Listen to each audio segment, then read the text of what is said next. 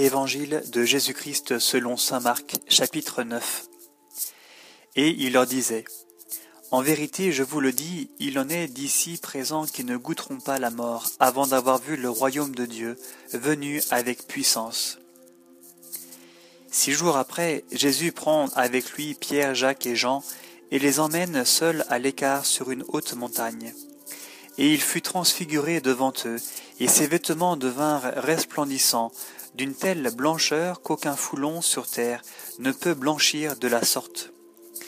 Élie leur apparut avec Moïse, et il s'entretenait avec Jésus. Alors Pierre, prenant la parole, dit à Jésus, Rabbi, il est heureux que nous soyons ici. Faisons donc trois tentes, une pour toi, une pour Moïse et une pour Élie. C'est qu'ils ne savaient que répondre, car ils étaient saisis de frayeur. Et une nuée survint qui les prit sous son ombre, et une voix partit de la nuée. Celui-ci est mon fils bien-aimé, écoutez-le. Soudain, regardant autour d'eux, ils ne virent plus personne que Jésus seul avec eux. Comme ils descendaient de la montagne, il leur ordonna de ne raconter à personne ce qu'ils avaient vu, si ce n'est quand le Fils de l'homme serait ressuscité d'entre les morts. Ils gardèrent la recommandation tout en se demandant entre eux ce que signifiait ressusciter d'entre les morts. Et ils lui posaient cette question.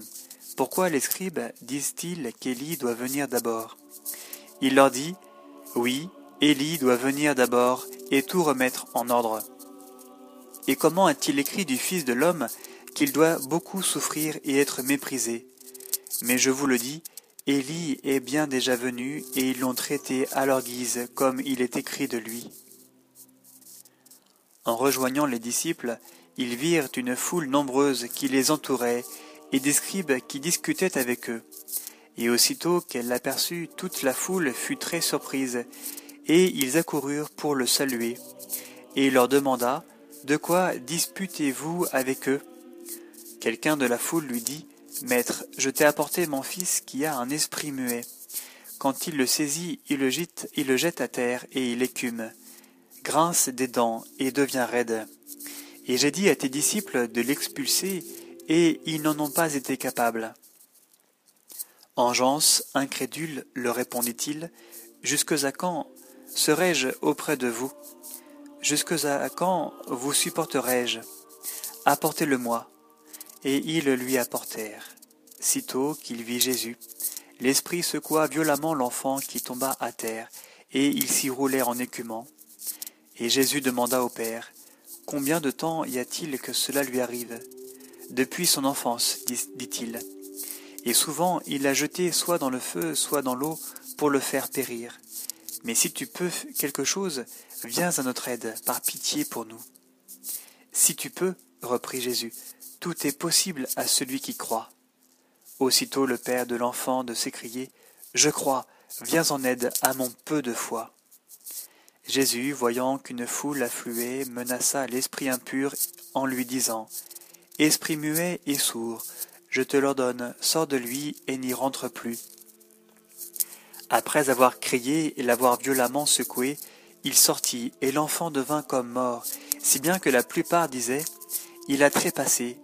Mais Jésus, le prenant par la main, le releva, et il se tint debout. Quand il fut rentré à la maison, ses disciples lui demandaient dans le privé Pourquoi nous autres n'avons-nous pu l'expulser? Il leur dit Cette espèce-là ne peut sortir que par la prière. Étant parti de là, il faisait route à travers la Galilée, et il ne voulait pas qu'on le sût. Car il instruisait ses disciples, et il leur disait, Le Fils de l'homme est livré aux mains des hommes, et ils le tueront, et quand il aura été tué, après trois jours il ressuscitera. Mais ils ne comprenaient pas cette parole, et ils craignaient de l'interroger. Il vint à Capharnaüm, et une fois à la maison, il leur demandait, De quoi discutiez-vous en chemin? Eux se taisaient car en chemin ils avaient discuté entre eux qui était le plus grand. Alors, s'étant assis, il appela les douze et leur dit, Si quelqu'un veut être le premier, il sera le dernier de tous et le serviteur de tous. Puis, prenant un petit enfant, il le plaça au milieu d'eux, et l'ayant embrassé, il leur dit, Quiconque accueille un petit enfant comme celui-ci à cause de mon nom, c'est moi qui l'accueille, et quiconque m'accueille, ce n'est pas moi qui l'accueille, mais celui qui m'a envoyé. Jean lui dit, Maître, nous avons vu quelqu'un expulser des démons en ton nom, quelqu'un qui ne nous suit pas, et nous voulions l'empêcher parce qu'il ne nous suivait pas. Mais Jésus dit, Ne l'en empêchez pas, car il n'est personne qui puisse faire un miracle en invoquant mon nom, et sitôt après parler mal de moi, qui n'est pas contre nous et pour nous. Quiconque vous donnera à boire un verre d'eau pour ce motif que vous êtes au Christ, en vérité, je vous le dis, il ne perdra pas sa récompense.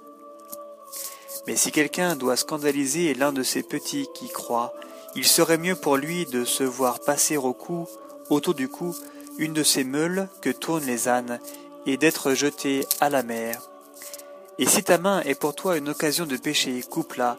Mieux vaut pour toi entrer manchot dans la vie que de t'en aller avec tes deux mains dans la géhenne, dans le feu qui ne s'éteint pas.